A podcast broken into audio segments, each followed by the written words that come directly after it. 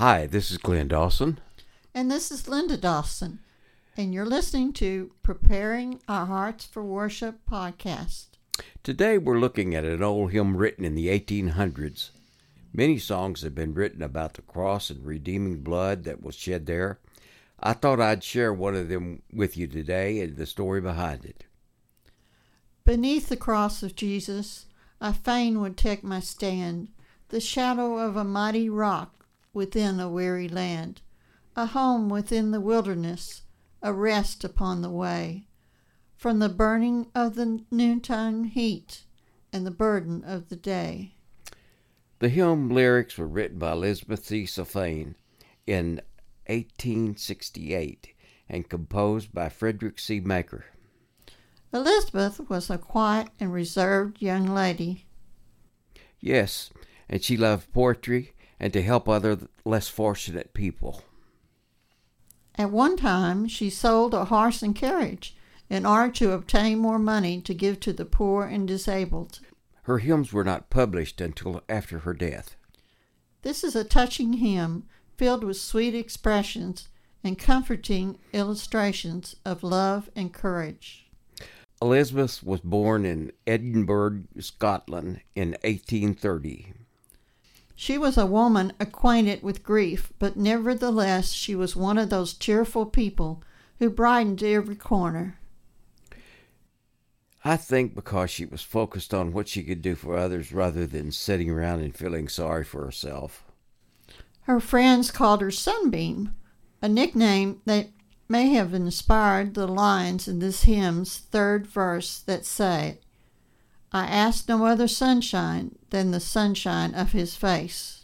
They called her Sunbeam despite a life that left her jaded. Elizabeth was a native of Scotland who would have been known only as the sheriff's daughter if she hadn't also been engaged in so many charitable activities. Her chronic poor health stood in contrast to how she lived her brief life of helping the poor and the disabled. Perhaps it was her own poor physical condition that encouraged her to take care of others. Medicine, being what it was in the mid 19th century, may have helped Elizabeth realize her time might be cut short. That might also explain why she is known to have written only eight hymns, including just two that have survived in modern day collections. She was engaged in living and acting the Christian life not just in writing inspiring words for posterity. Yet her own life's uncertainty must have consumed some of her mental energy, as suggested in one verse of Beneath the Cross, that is less well known than the other four stanzas normally appearing in hymnals today. She refers to a gaping, awful grave. In this verse, a hint that she, like all of us, dreaded what lay ahead.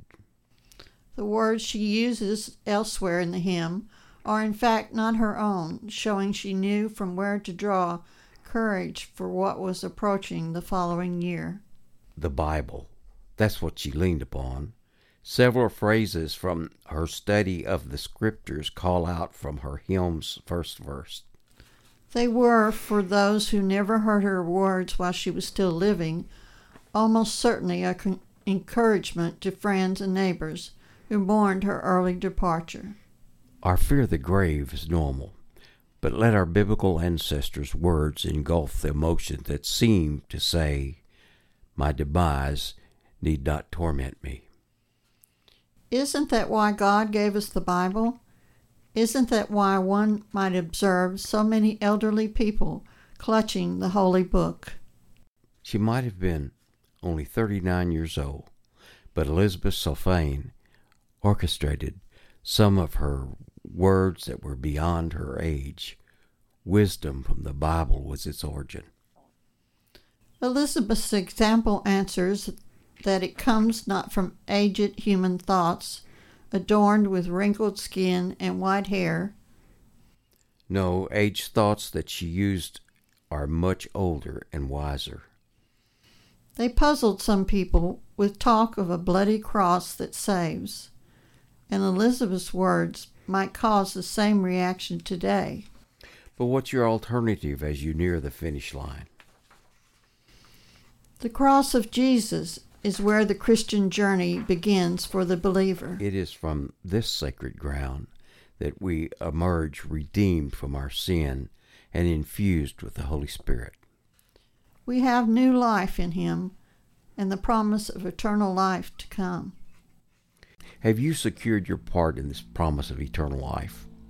If you were to die in the next 10 minutes, where would you go? Do you know for sure? The Bible says in 1 John 5:13, I write these things to you who believe in the name of the Son of God, so that you may know that you have eternal life. You can put your trust in Him by faith and secure your place in heaven. Yes, it's that easy. But yes, it's that hard.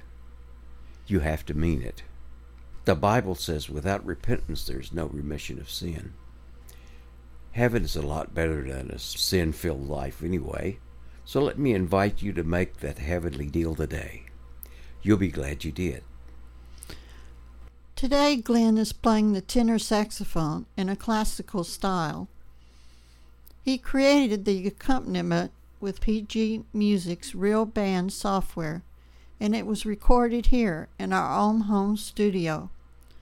Let's listen to Beneath the Cross of Jesus.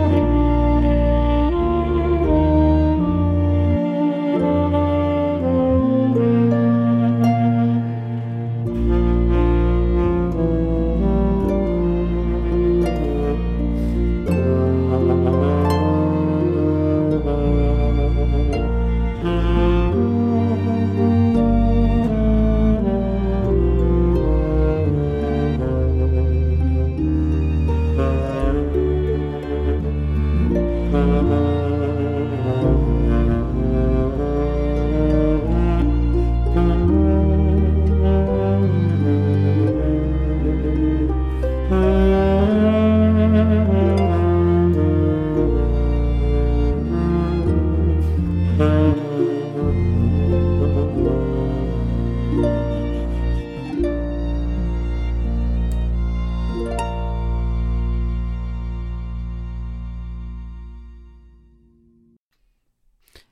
for listening to our podcast. We are now on Alexa and Echo. Just ask Alexa to play Preparing Our Hearts for Worship podcast. Please like us on Facebook page and share a post with your Facebook friends. That really helps us. We'll see you again next week on Preparing Our Heart for Worship.